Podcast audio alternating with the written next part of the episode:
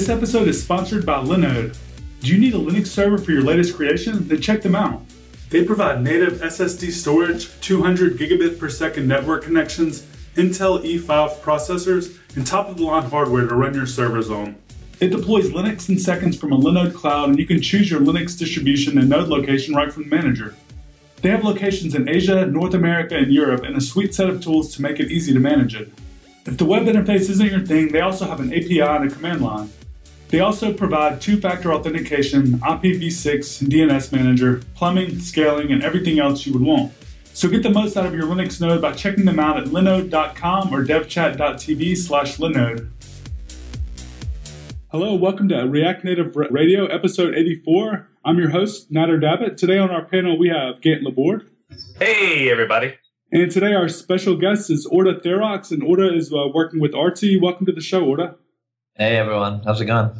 Going good. Good to have you. Uh, I've, I've seen you around a lot. First time I think I've ever gotten to, to sit down and talk to you, so I'm really looking forward to it.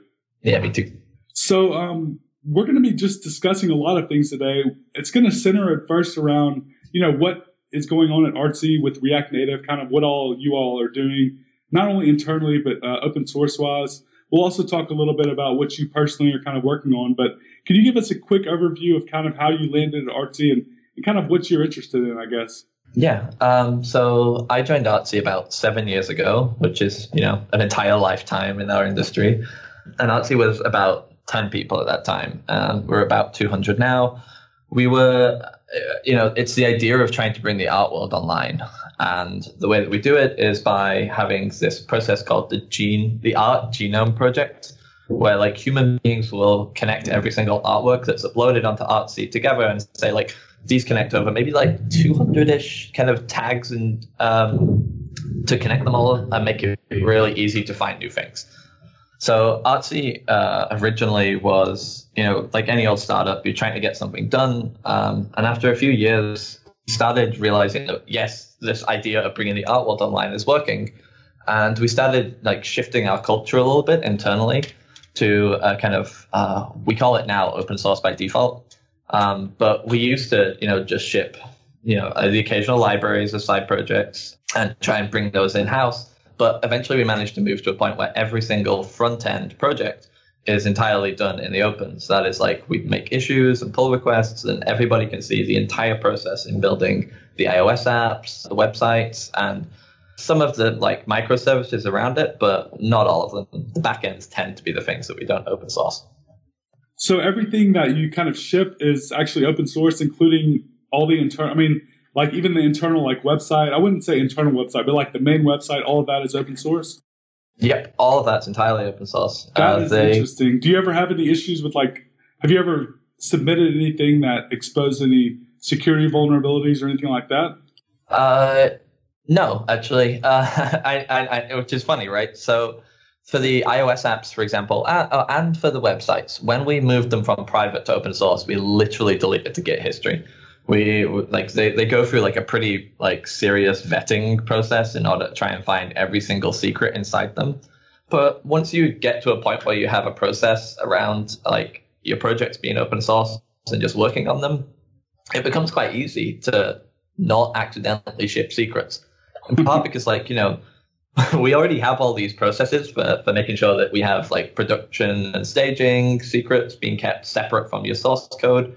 Uh, we had to build a bunch of that infrastructure for iOS, but on the web stuff, that's that was all really really easy. I don't think we've ever accidentally like leaked anything. The only things that we could consider like secrets that go out are like we use GraphQL, so our entire schema is public, but that just shows that it exists. It doesn't really tell you you know the responses or what, what it does that's so cool and, and and that's really cool because you're going out of your way and spending extra time to kind of make this available because it would be much easier of course not to do that at all. That was that question was there just because it was the first thing that kind of popped into my mind.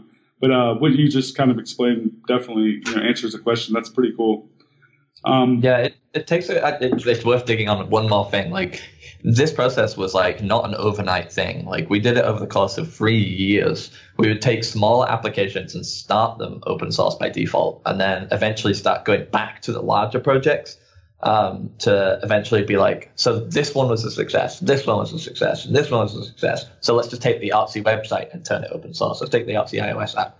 And uh, that was what we ended up doing rather than just being like, click our fingers. And today we are open source by default. Right. Um, and, and you mentioned about Artsy, it's like bringing the art community online. But what exactly does Artsy do? So, I mean, I'm looking on the website now. You can like get in contact with galleries. You can look at artwork. Exactly like what do people come there to do, and um, how has that changed since you first started working there? Uh, so it's changed.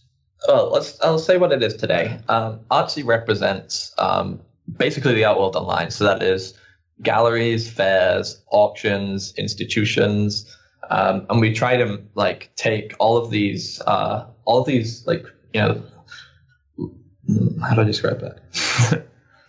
so Artsy is a, a website and an iOS app that takes all of these existing um, infrastructure from the art world, so that is galleries, fairs, institutions, and auctions, and brings them online. And the reason that we do this is first for discoverability. So there's a whole lot of art out there that if you don't live in New York City, you probably never get to see. Um, and the second is that we can make you know we can make it feasible for people to actually purchase artworks, uh, you know, without actually having to go and see it. And this is uh, like really part of the core infrastructure. So galleries pay us a subscription fee to be on the Artsy like website and iOS app.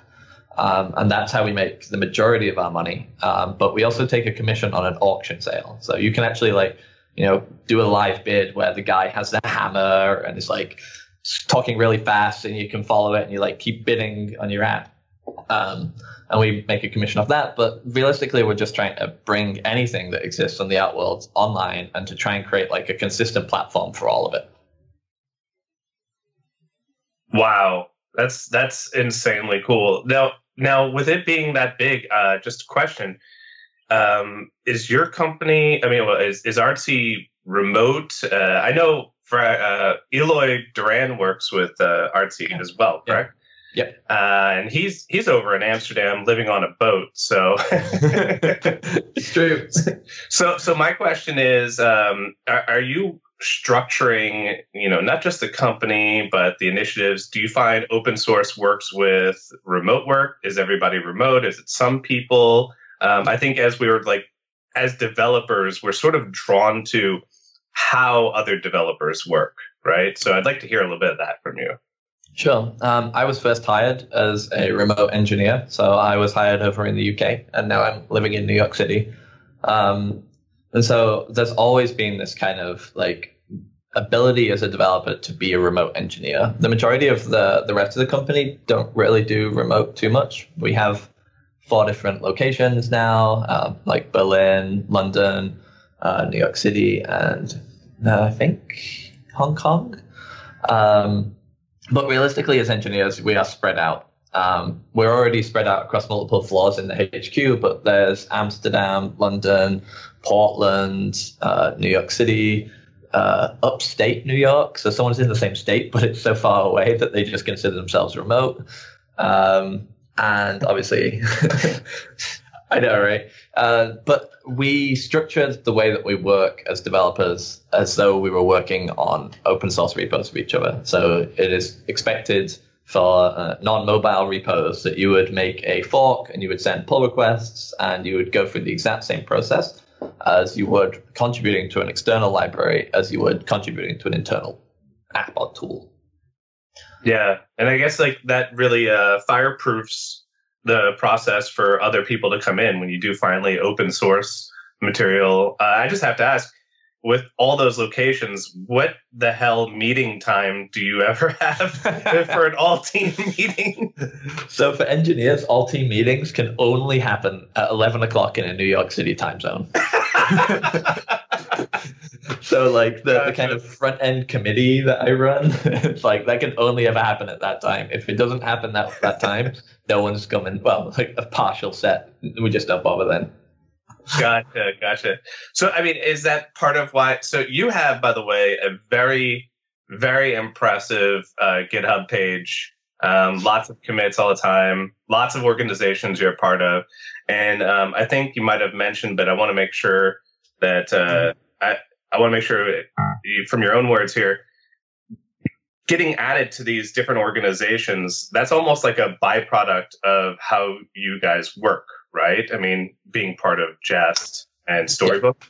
Yep, exactly. Um, so, so a lot of this comes from a native development um, perspective, which is any dependency that you add is a dependency you own, and so that is like um, if if if we if we decide to use Jest as our test runner, someone on our team has to feel confident enough to be able to like actually go in and change the source code in order to fix a problem for us.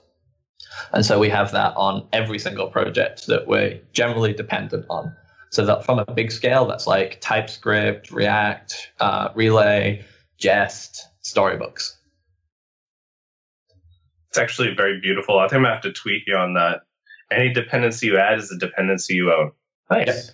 Uh, so if you, if, so my long tail of open source tends to be projects that that you know we depend on at Artsy that the original authors is, is, have moved on from, um, and so they tend to be things that I just kind of maintain and you know take people's pull requests and ship a release every so often, but don't tend to actually do any active development myself. Uh, a good example of this is um, for we we originally used Flow for um, for our JavaScript and I looked at the tooling for Flow in Visual Studio's code and felt that uh, it wasn't quite up to snuff. So I spent uh, you know a few weeks updating it and again, you know making it work, and then eventually we ended up moving to TypeScript but I still maintain the flow for Visual Studio's code extension. Uh, wow. yeah. And it's, you know, it's just like handling issues and just accepting pull requests and, and, and shipping the release every so often. But it's like, it's just, you know, if I don't do it, maybe no one will. Right. Well, I really like that stack. So you said VS Code, which how much does it hurt saying how great Microsoft is now? it's a different world. yeah. Uh, so VS Code, TypeScript, of course, uh, yep. I, and I, it's so great over Flow. Uh, now, I mean, I'm sorry, I, I probably hey, pissed man. off now. Sorry. hey, that both we're, great. We're Literally, not a political uh, show, you know. We're like non-biased here. yeah, very unbiased, but uh, but yes, uh, I, I do like that choice there. Now, now considering, let's go back the other way. Have you tried Reason ML um, or anything like that? Sort of coming back into the the fold of Facebook's software there. Uh, so I've not tried it. I keep my eyes open, but I am very much a like. I, I I'm a pragmatic programmer. I want to just reuse things I already know. And moving to JavaScript was pretty trivial, but I think it would be quite hard for me to pitch to anybody in Artsy that we should move to like Reason or you know these purely functional languages. I'm sure you get a lot of advantages from that kind of stuff, but the trade-off of like having one project in this crazy language, I don't think it would fly today in the culture of Artsy right now. You know, that's that's a really interesting topic um, because I see the advantages of Reason as well, but you know, at what point does what's the tipping point for something like that to where people that are already using a, an existing language and are already being useful and being efficient and productive like where is the tipping point for another language to come in like reason and kind of take over the space of that yeah this is like so that exact question is the one that we asked ourselves and ended up moving to react native right because you know at what point was moving from objective c and swift to javascript a good call and we weren't even sure then, and like we're sure now, but it took a year for us to eventually decide that that was the right call back then. Yeah, and and and, and I think with React Native, it may be easier to kind of switch over. Well, maybe not. I don't know. It just seems that because JavaScript has been there for so long, and um, Reason is kind of new. Um, I'm I'm wondering. I, I, see I see companies using Reason. Um, I'm just wondering, you know, if if it's going to be um, a year from now, if it's going to be five years from now, or if it will be ever that it becomes kind of the next big thing, and, and maybe not Reason itself, but maybe something like that. Um, again, have you all kind of considered it Infinite Red? Uh, we're we're in love with the idea of TypeScript, sort of for the same reasons um, mentioned before. Now, no, we love functional programming, but you can do functional paradigms and try to enforce them in in sort of a you know what the same reason I, I and then this is a this is a real quick answer for it. You could always slowly turn up the knob on how much of it uh, your your team's comfortable with. Same thing happened with uh, TypeScript for us you could slowly turn on features and get more and more strict, but you could have always mixed TypeScript with JavaScript. Well, so what same thing happens here is that you can slowly turn on more and more functional paradigms inside the code and in code review. So it's a lot easier for us to do it in TypeScript and then bring in libraries like Ramda or something else and sort of like enforce the concepts first. And then maybe one day we'll just flip a switch and who knows, maybe we'll take a look at something like that. So, can yeah. you tell us about React Native at Artsy and how it became a thing? You mentioned that you were already using iOS. Did you have an Android app as well, or is that why you went to React Native, or are you still only iOS? Uh, no, it was still only iOS. So, um, okay, so again, we're a team of, of like pretty serious tool hackers. So on our team, there's someone who worked on compilers uh, before working at Artsy. Uh, I've been running a dependency manager, the iOS the iOS dependency manager now for six years, um, and we were just getting to a point where like our iOS app was extremely slow to work in, and we we first tried to decouple ourselves from having the same kind of deadlines as the web. So it would generally take two two mobile engineers in order to make the same feature as a web engineer, and there was you know double the amount of web engineers as there were mobile engineers. So it was like practically impossible to try and a keep pace um, and b therefore have similar deadlines. So we started um, we started like two experimental projects. One was to just say, let's see if we can just use Swift to actually improve like the speed of iteration um, and using like native tooling everywhere we can. And Eloy, uh, who got mentioned earlier, he pitched like I think React Native is yes, it's very very young at this at this point because this is like close to two years ago, um, but I think it could work. And so it took him maybe three months to actually make a, single uh, a single page for Artsy. But once he'd done that and he'd set up all the foundations, then um, we quickly added two more, and we could actually directly compare the kind of the native version of it and the um, React Native version of it. And the React Native version was like considerably less code, uh, and that's in part because of Relay. Um, but it was also considerably simpler, and that's b- because of React. Um, and so we started looking through the code base uh, to try and see, you know, what what are the trade-offs that we're making? Uh, the first one was really obvious, which was there is 600 and 80 dependencies added to our app just in adding React Native. So that's just, you know, the node modules required, uh, which meant we had to like kind of give up on our idea of owning every dependency we, we, we have, or accurately, vetting every single dependency that we that we introduce. Um, but the trade-off of like developer speed and what we were hoping was um, like getting to a point where our culture would be the same for mobile engineers as it would be for the rest of engineers in the company. So we called that process de-siloing the mobile team.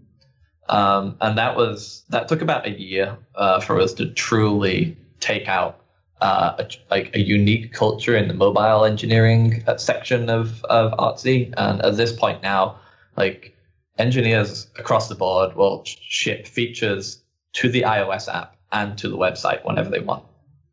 Wow, so many questions. Um, I guess the first one was how did the uh, the native engineers feel about this? Were they on board um, in that that that conversation there? So I think realistically, only one person was on board on day one, and that was uh, Eloy, who was like, "I'm gonna try this. I'm gonna try it. It's gonna it's gonna be okay. We'll see how it works out." Um, and I think the rest of us slowly became on board only after we actually had the chance to use it pragmatically. Um, like it was definitely a I have a vision. I'm gonna give this a shot. Um, Eloy describes it as like he looked at Relay and GraphQL and React Native and just kind of said, this is like a dream stack for the kind of things that we're building at Artsy. We already have a GraphQL uh, like app set up. A lot of our problems are specifically solved by this stack, and uh, in comparison to the work that we're doing right now, we're really struggling to find really good abstractions that can be shared across screens. And this kind of, you know, React Native approach could really work. Uh, and so basically every single mobile engineer has been persuaded not by like his not by his stick but by a carrot which is any nobody wants to work in the native side of the code anymore because it takes so long to do anything in comparison to the web to the like react native setup our react native setup is so like it's so warm and fuzzy and nice to be in that like you don't want to work in this kind of cold harsh xcode environment anymore so I guess the native engineers were they was there any turnover or any additional hires when you kind of went into React Native? As in, were there any like iOS developers? Or, or um, I guess I guess really I'm interested in were there any JavaScript developers that kind of um, were not doing React Native that kind of jumped into React Native and were very comfortable with it? And then the second question was would be like, were there any iOS developers that were like, you know, I don't want to do this and maybe like left or anything like that? Uh, so the mobile team has never had someone leave ever at Artsy. So, wow. so we're, we're, doing pretty well on that. Um, on the other side, so initially, no, like, you know, m- me and Eloy have experience with JavaScript just in general, you know, jQuery style.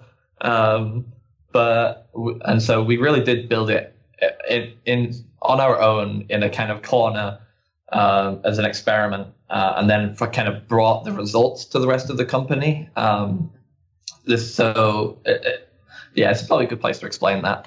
Uh, what we ended up doing is we created a library that uh, contains all our you know React Native components that can be consumed by our app. Um, and what we wanted to do with that was to create this kind of perfect environment for writing React uh, components. Uh, so once we knew what we wanted in there, so we iterated with like Flow versus TypeScript, we iterated with Atom versus VS Code, um, storybooks versus you know just writing them willy nilly, um, and eventually came to the conclusions about what we like. Uh, uh, Apollo versus Relay at the time, like this was you know a year and a half ago, so trade offs have changed now, but um, all those things, all those decisions were made at that for this project, and then we kind of brought the exact same infrastructure over to the web. So there's now a library that is like very similar to what we have on our React Native that that has the TypeScript, Relay, uh, Storybook setup that uh, that means that any engineer can jump between those two projects with basically you know very little uh, you know development costs. You don't have to be an iOS engineer now to contribute to the iOS app. I mean, it helps because you have to understand, uh, you know, React Native's view versus Div, but it, it's not crazy different. Uh, and so that's how we introduced it to the rest of the company. Uh, so the culture was it was first just purely mobile devs with very little JavaScript experience, like actually testing the water with very fresh eyes. And then we kind of brought those ideas over to the web and kind of consolidated with them because they obviously have like very valid opinions because they've been doing this way longer than we have. So um, the choice of relay seems kind of interesting to me because I don't really know a, a, lot of companies that have been on our show that use relay. So this is a good opportunity to kind of talk about like why you chose relay. I know you're using GraphQL already. What's the advantage of also having relay as part of the stack? So I like to think of relay as being just another compiler in your stack of like compilation steps that can give you like, like good feedback about whether some the code you have is correct. So um, we use Relay uh, in in kind of two forms. The the first form is to enforce all of the schemas locally. Um, so an example of that is uh, because we because relay forces you to download the schema, have it included in your source files, and um, so it can do the proper lookup for when you have a component. This is the relay fragment that you know, like a GraphQL fragment that corresponds to that relay component. Um, we can actually do all these kind of compilation checks uh, at, at dev time, That the data that you're, you're expecting is actually the data that you're going to get. Uh, so one of the hard problems that we're constantly trying to figure out at Artsy right now is how do we make sure that the types throughout our entire APIs uh, correspond to the actual types that exist inside the database. Uh, Artsy was originally a MongoDB. Uh, Artsy still is a MongoDB, and so it's completely untyped. So we're still struggling with that. But Relay helps us there by like enforcing the GraphQL schema at the app level too. On the other side, um, I find it it's it's really nice and strict.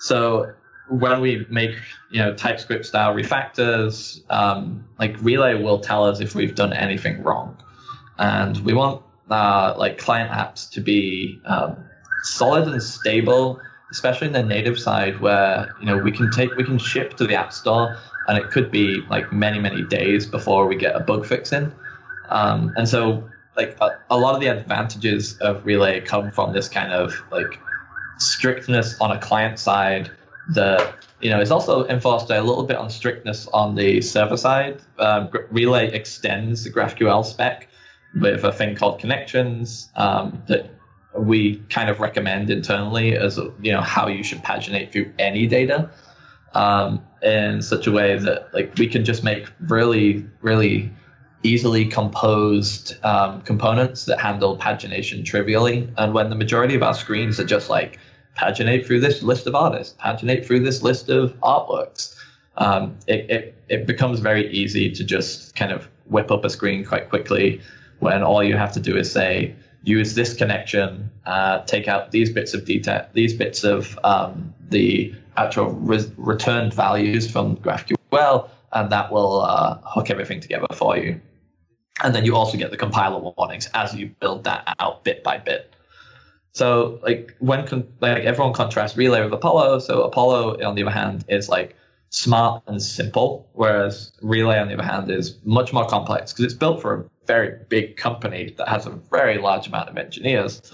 Um, whereas Relay is totally obviously built for these kind of like artsy sized companies um, where you have. Uh, you know, you have a GraphQL spec, but you just want some the ability to just paginate through a list. So here's what the params look like. Here's whatever it is, and you can just do it. Um, whereas Relay would require like three or four files, making sure the compiler's up to date with the schema and things like that. So there's a there's definitely a, a like Relay is good for this, uh, but the things that Relay is really good for is like solid, mature, stable, and like teams that were are happy to have more process in order to actually be more sure of their end results. So does that make sense? Yeah, yes. it makes sense conceptually. I've never really worked with Relay, but um, I always hear, you know, through the grapevine or whatever that it's more complex. But um, I've never really actually looked looked at, at the specification and the implementation. So it's interesting yeah. to kind of hear um, from that. But I guess I do have a question. You mentioned that you you know you moved from iOS native to React Native, and um, you were able to then use you know GraphQL and Relay was there anything that had to change on the back end for you to kind of make that switch, or um, was it more about using the existing backends? But it seems like I'm sure the um, the backend for the iOS app has to be slightly different than the web app. Were you able to just maybe just throw in some resolvers or something like that to make it all work? So in this case, uh, we kind of piggybacked on some existing web infrastructure. Um, the web team had been building a kind of a meta API. So we GraphQL is like maybe two years old. Also, it's like pretty new technology still. Uh, we're still trying to figure out like how to do it ourselves internally. Um, but we thought that like one of the best approaches to using GraphQL was to have a single GraphQL instance that calls out to our multiple APIs and kind of consolidates the results. And so the backend developers can continue to deal with just you know pure data um, and we on the front end can own this meta API that we can change at runtime and try and move, uh, you know, logic that needs to go in both the web and the front end, front end of iOS up into a same place. So we didn't actually have to do much there. Um, we just do like this is we're not on a big rewrite. Um, we're just adding screen by screen, And because web was so much faster than us, like they had genuinely built out a bunch of the GraphQL for the initial screens that we wanted. We only really had to add some of the more strict relay things, um, you know, indicating whether a type is null or not, or adding connections instead of just uh, an, an, array with a, a page number. Um, and that was basically it, I think. Relay added more of the process than just iOS moving to using React Native on our GraphQL instance. You should ask about TypeScript versus Flow. I, I, know it's a sore spot. I'm not bringing that one back up. Uh, so, um, thank you so much for telling us about GraphQL. To this day, I still um, I have a, about 50 web pages on my to read list. right. And it helps inspire me a bit more to to to read a bit on that. Um, especially, do you have any high profile open source projects we should be taking a look at? Um, I know that you have a lot of stuff. As a matter of fact, when I look at the open source projects that you list, uh, that you've pinned to your board, I find these extremely interesting as well. So uh, I see your DNA is available. yeah. So I, I, can clone you and just ask clone about GraphQL.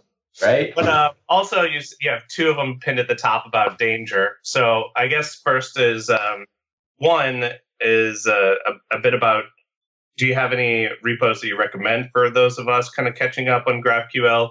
And then two, uh, I definitely would love to talk about this danger thing. Okay, so GraphQL wise, um, right now, probably the best resource for GraphQL information is GraphQL. Um, the you can the spec is really readable. Like I, I've read the spec because um, GraphQL is just a spec with language implementations. Like internally, we use GraphQL in Ruby, in Scala, and in uh, JavaScript. We have a main uh, Artsy has a repo called Metaphysics. That's just Artsy slash Metaphysics, and that's our entire GraphQL uh, API. That's the big API, the one that represents every single um, every single API inside Artsy, and that's where we do the majority of our GraphQL work. Uh, if you're really interested in like, if you already know quite a lot about GraphQL, then the thing that's that I'd recommend looking into is GraphQL stitching, which is something that we have both uh, experimented with now and sort of considered to be where we see like microservice GraphQLs going. Um, so like our metaphysics has the ability now for one of our microservices to um, to have it provide a GraphQL schema, and then metaphysics will take that GraphQL schema from an external API and stitch it into its own API. So suddenly you have this. Um, you don't just define the GraphQL schema for all of your uh, apps. You actually have each app define the GraphQL schema, and then the central one, its job is to just say how they connect to each other. So that's something that I think is super interesting that like you couldn't really do without GraphQL, and um, that's where some of the future of GraphQL is heading. Very cool. Very cool. Uh, on the other side, danger is um, so I've I, I am the 15th most active person on GitHub in the open source community, um, according to this gist that does all this like stats on, on what people do. Um, and it's actually and, and so it becomes really hard to maintain this many repos and respond to this many issues and to handle review on this many pull requests. I usually get you know like in the tens per day. That just um, seems so overwhelming. I'm, I'm super curious about how you handle that. So danger is one of the best ways that i have of handling that. Um, so danger is this idea of uh, your pull request usually has you know linting stages. Uh, it does uh, it checks to see if your tests pass, uh, and then a human being looks through the code and is like, uh, yeah, yeah, yeah, this list looks like I expect it to do. Um, Danger adds one more step into that process, which is uh, allowing you to kind of automate what rote tasks. So the kind of boring bits of, of code review. So an example being iOS apps nearly always have a changelog. Um, you know, I don't want to have to remember every on every single pull request that you need to add a chain entry. That just sucks. That's just not fun, and um, nobody really wants to be doing that. And everyone feels like you know, everyone feels a little bit like an idiot when you forget something like that. So instead, what we did was built a generic system for creating rules um, around like what your pull request should look like. So some good examples are like, um, you know, there's one that there's a rule that checks that your jest tests have, have passed or failed, and if they've failed, then it'll take the results and it'll pass, it'll put them into a message in your in your PR. So you don't have to go through CI to go and find that exact um, the exact message, find what test oh, it was. Nice. It just puts it in there, and then when you pass those tests, those that message will be deleted. So it'll only be there temporarily, and it will keep updating every time you ship a new commit until it goes away. And you can do this for literally anything. I think React Native uses it for like, um, you know, if you edit some of these files, then you need to also edit the documentation. Um, I'm pretty sure Apollo uses it for change logs, as well as saying like, this is a really big PR, so it might not get reviewed. Um, tons of like libraries use pretty similar rules, um, and so we have things like you know plugins that allow you to you know genericize your rules to work across multiple repos. Um, and so we have this process where every single Artsy repo, uh, you know, first of all, it requires changelog entries if there's a changelog. Um, it checks, it does a spell checking on every Markdown document inside your uh, inside your repo. So nice. you make some typos, it'll tell you. It does that on the blog. Uh, on the blog, it will also do um, sort of semantic analysis of your text to say whether you you know you're using nouns and um, and things like that. So it provides like a really nice feedback system. Uh, and that's what Danger is really about, like creating these rules and kind of iterating on them. And so I've been experimenting with another thing that's like the sequel to Danger called Peril, where it runs on a centralized server. So you can do that on issues. So uh, once you get to a point where you get so many issues, uh, you also kind of want to tell people like, oh, this issue contains the word code, not code, contains code signing. So if a if a new issue contains the word code signing, then reply with this generic error. Um, and so I've been building systems that allow you to just you know press a button and automatically add you know JavaScript rules to what happens when someone submits an, an issue to you. That's really really cool. I tell you what. Um, does this use um, GitHub apps? Is I mean, is it tied into yep. the GitHub app? Uh, is it use uh, Probot? Uh, I've heard like a lot of people are using Node with Probot a bit, or is this like you 100% written from scratch? It's 100% written from scratch. Nice. Probot and Danger are like two very similar attempt uh, like approaches to the same idea. Probot's yeah. very much like you know somebody creates this this Probot plugin for you, and then you can use it. Whereas Danger is like here is a set of primitives, and you can create your own rules yeah. on a basis. Yeah, so I mean, what's great about it is, um, what I mean, I almost almost see that like Probot's a little bit so free form, it doesn't give you the direction. They're they're looking for ideas. Yeah. Whereas this, you've got a good, you know, it's a bulleted list of, by the way, you know, don't let somebody come back and have that issue. It's like, hey, the change log hasn't been updated in three releases. Uh, yeah. especially since, like you said before, you have to you have some projects that you manage where pretty much you just have to play a human element. You're not even a consumer of that open source repo anymore. Yep. Uh, it gets oh. pretty complex to keep up with that. Yep. And some repos are just done. Like I've been toying with the idea of now uh, uh of applying Peril to my own organization, like Orta, uh, if you think of it as an org, so that if you know if someone makes an issue on a repo that hasn't had a commit from me in maybe you know three or four months, then I'll just reply straight off with like, this project is probably done. Like you can, you, you will get a reply, but like realistically, if you actually want a change, you should do it yourself.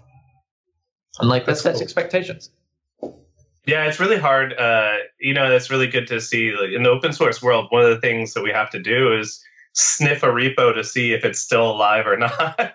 Yeah, exactly. You have to. It's like nobody's touched this in four years. Is it perfect? or is yeah. it just dead? I, I, like this a lot. That's that's an amazing idea. I think like this extra sort of meta tooling is is really helpful uh, as far as like communities, especially with big companies like Facebook going open source with so many great tools and Artsy going open source with so many great tools. It, there's there needs to be um, sort of like the scaling of Git went up another level with GitHub, but I feel yeah. like there's this new meta level that you're really kind of addressing here. It's fantastic.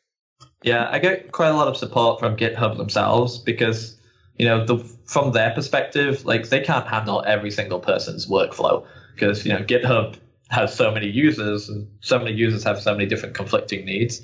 So building tools like Probot, which is you know from GitHub themselves, and Danger, which is like you know a much more like free form version of, of of Probot, like those are the kind of things that they like genuinely want to encourage because it allows people to say, well, this is actually my flow, and I can change my flow to work the way that I want without having to make feature requests at GitHub level. Right. Yeah. Very cool. So how would someone go about building a tool like the one you just mentioned, the um, successor to Danger? That sounds pretty complex. Is it something written in, in, JavaScript, or is that like something written in another language? It's written in TypeScript. Um, it is a case. So, so, so Danger is now like two and a half years old. I originally wrote it in Ruby. Um, as we moved to React Native, I realized that I needed a lot of like serious JavaScript experience. So I figured porting Danger to JavaScript was probably a good a good move for that. Um, and in the process of that, I, I knew exactly what needed to be done in order to go from running locally on CI, which Danger does, to running hosted on a like on a box I own that anybody can log into. Um, because you know a lot of that's just security and trying to figure out like if I if I have these processes uh, and like have limitations around certain things, I bet I can get it to run on a server. So it, it, honestly, it's some of the most complicated code I own. This uh, Peril server, um, it's like super tight, super dense, and I'm still figuring out how to make it less. But it's um, it's open source. It's used by a few people. I think Apollo are moving. Docker's using it. I think internally. Um, and every now and again, I get issues from randos. So it's definitely being used, but it is just a complicated project that eventually I'm probably going to have to charge for so that people can just like click on click and add it with like two two two clicks to any organization. I'd pay for it. Yeah, exactly. I, I would pay for it if I didn't have to build it.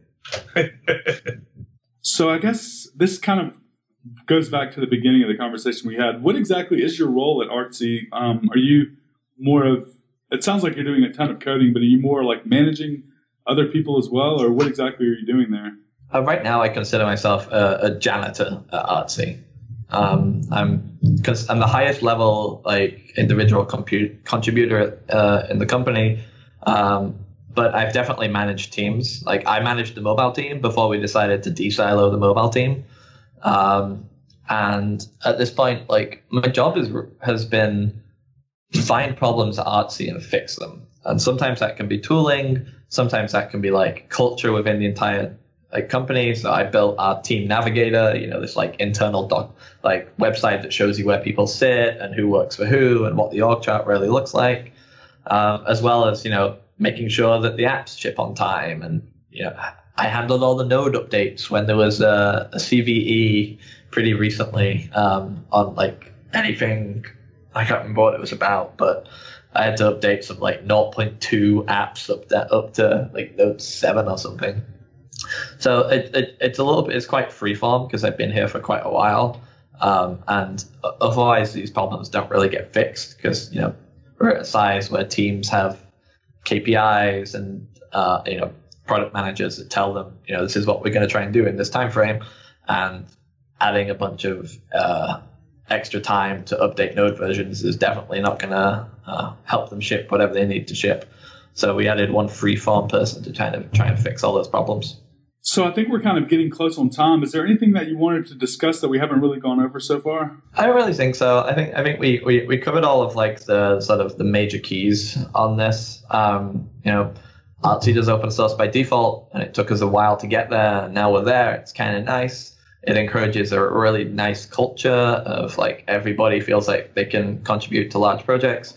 I think almost every like engineer at Artsy has contributed to some sort of like foundational tool. Like we had a, a junior earlier who uh, you know contributed to Rake, like the, the, the, the version of Make for, for Ruby, and like you know, the, this process of trying to teach your team to act like an open source team permanently really encourages people to be able to like step up into the open source community.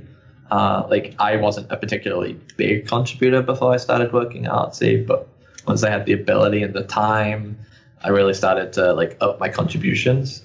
I think a lot of it's just flow. Like I, I wake up in the morning, I check check what pull requests I've been sent, maybe make a release of some arbitrary library or, or tool or app, and just go on my day. Um, I take holidays and they end up being, you know, sometimes white, sometimes a little bit green on my GitHub. And a lot of it's just just getting used to a general flow where you contribute back all the time. Anyone can do it. So, like, is the uh, I guess the management or the higher ups at the company? I mean, well, you've been there since there was only ten employees, so I'm assuming that's actually you. You're one of those people. but um, yeah. you know, but of course, you have to kind of get sign on from everyone else. That's really cool that they're all on board to this. But it also shows you the success that you've had. That this kind of leads to that type of success. That type of culture is what all yep. the good engineers want to be a part of, right? Yeah, definitely. We never have a problem hiring new engineers whenever we get budget. Um, the yeah, uh, realistically, it's like if you know where your end goal, you know where you want to be, and I, you know, me and my CTO's end goal is we want it open source by default. Uh, like we want it to be that you have to argue for closing for you know closing the source of anything rather than the opposite way around and you know we had to pitch to CFOs, CEOs, COOs, all these product people that you know who actually care about the product and, and want to make sure it's both safe and that we can can iterate on things maybe in private sometimes, but maybe in public time, most of the time, um, encouraging them that it's not a bad thing. And it works out. We have so many ways of being able to show that you know Artsy as a company is doing great and that the company is doing fine, even though we do all this open source. And they just we just consider it part of our product, like making a PR to React Native to add TypeScript support. Well, that is just a dependency that we own that we have to do in order to get where we want to be. All right. Well, I think uh, we have time now to go ahead and get to the picks. Again, do you have any picks today? Yeah, I have two picks. Uh, specifically, the first one, first and foremost, is um, by the time you're hearing this, the Chain React conference CFP should be wide open. So, uh, Chain React is the US React Native conference. Um, we've got some keynote speakers, which uh, you will be able to check out. Some really high profile, awesome, amazing people have reached out to us, and we've reached out to some people.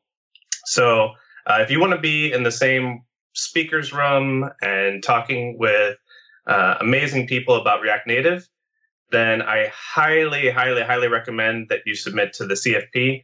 There's only about 12 spots available. And last year we had over 60 CFPs. This year we're expecting well over 100. So send as many as you can, the best that you can. And we'd love to have you. Uh, we wish we could have everybody, but it's a two day conference coming up in July, uh, July 12th and 13th in 2018 in Portland. So if you want to talk about React Native at the US React Native conference, the CFP is open. Uh, the, the other thing actually I wanted to talk about is kind of just sort of came up from what we were uh, talking about earlier. There's an awesome list of functional programming in JavaScript. It's um, by, and I'm going to kill his name S T O E F F E L, awesome FPJS. So people looking to get more involved with functional programming in JavaScript, uh, there's always an awesome list for it. and so there's one specifically on functional programming in JavaScript, tons and tons of resources. And that would be my second pick. Oh man, I'm to have to check that out.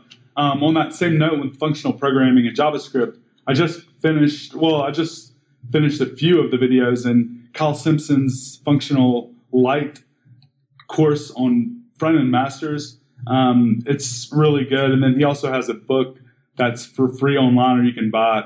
But um, concerning Chain React, uh, yeah, I just want to mention that I went last year and it was the first time they had put it on, and it was amazing. Portland's amazing. The way that they kind of set up the conference, everything was just awesome. There were so many awesome people that I got to meet there, and I totally recommend going if you're listening to this, I know you're interested in React Native. It is like the React Native conference. So definitely check it out. Sweet. Alberta, I hope to see you uh, there. Yeah, I'll uh, I'll check out the C for P. You got it. Uh, Orta, do you have any picks today? Um, so there's obviously danger. Like for a lot of people in the JavaScript community, they probably haven't heard of it. So that's danger.systems is my beautiful URL for all the kind of user-facing documentation. Um, but I think I think you know I should use my other pick as straight up. You should study GraphQL stitching. That thing is fascinating and deeply, deeply like and a future heavy. It feels awesome to to try and understand how it's been done. Um, that's mostly work by Apollo, uh, the Apollo team right now, um, and I think it's on a repo called GraphQL Tools right now. Great. I'm ta- I'm look, taking a look now. I think I had seen this blog post a month or two ago, uh, but I hadn't really understood what it's about, so I'm gonna have to check it out. Um, I have one pick today actually I have two picks. My first pick is a book, and I'm kind of late on this. It's been on my to read list for like a year and a half, maybe longer, and they're about to put a, a movie out. Uh, it's called Ready Player One. I just began reading it, or actually listening to it on Audible with my son on our way to school uh, this month, and like within about five minutes, I was just completely hooked. And now I can't wait to be in the car and listen and, and listen to the book. It's really, really good. Um, and I totally, when I saw the movie was coming out and I knew I had this book on my to read list, I wanted to go ahead and start it. So I want to read the book and then watch the movie. Um, totally check it out. Um, my second pick is um, React Native training is going to be in San Francisco and and New York next month in January of 2018. Um, there are still some tickets available. We sold out the last time we put on these workshops, so I would definitely recommend uh, getting in early if you're interested. Um, if your company wants to send multiple people, uh, reach out to me, um, nader at reactnative.training, and we'll shoot you over a discount code. Orta, that wraps up the show. Thank you so much for coming on. I think we really, really had a good show. Yeah, I really enjoyed it. That wraps up episode 84 of React Native Radio. Thank you for listening, and we'll see you next week. Ciao. Eh, I think we should all say bye.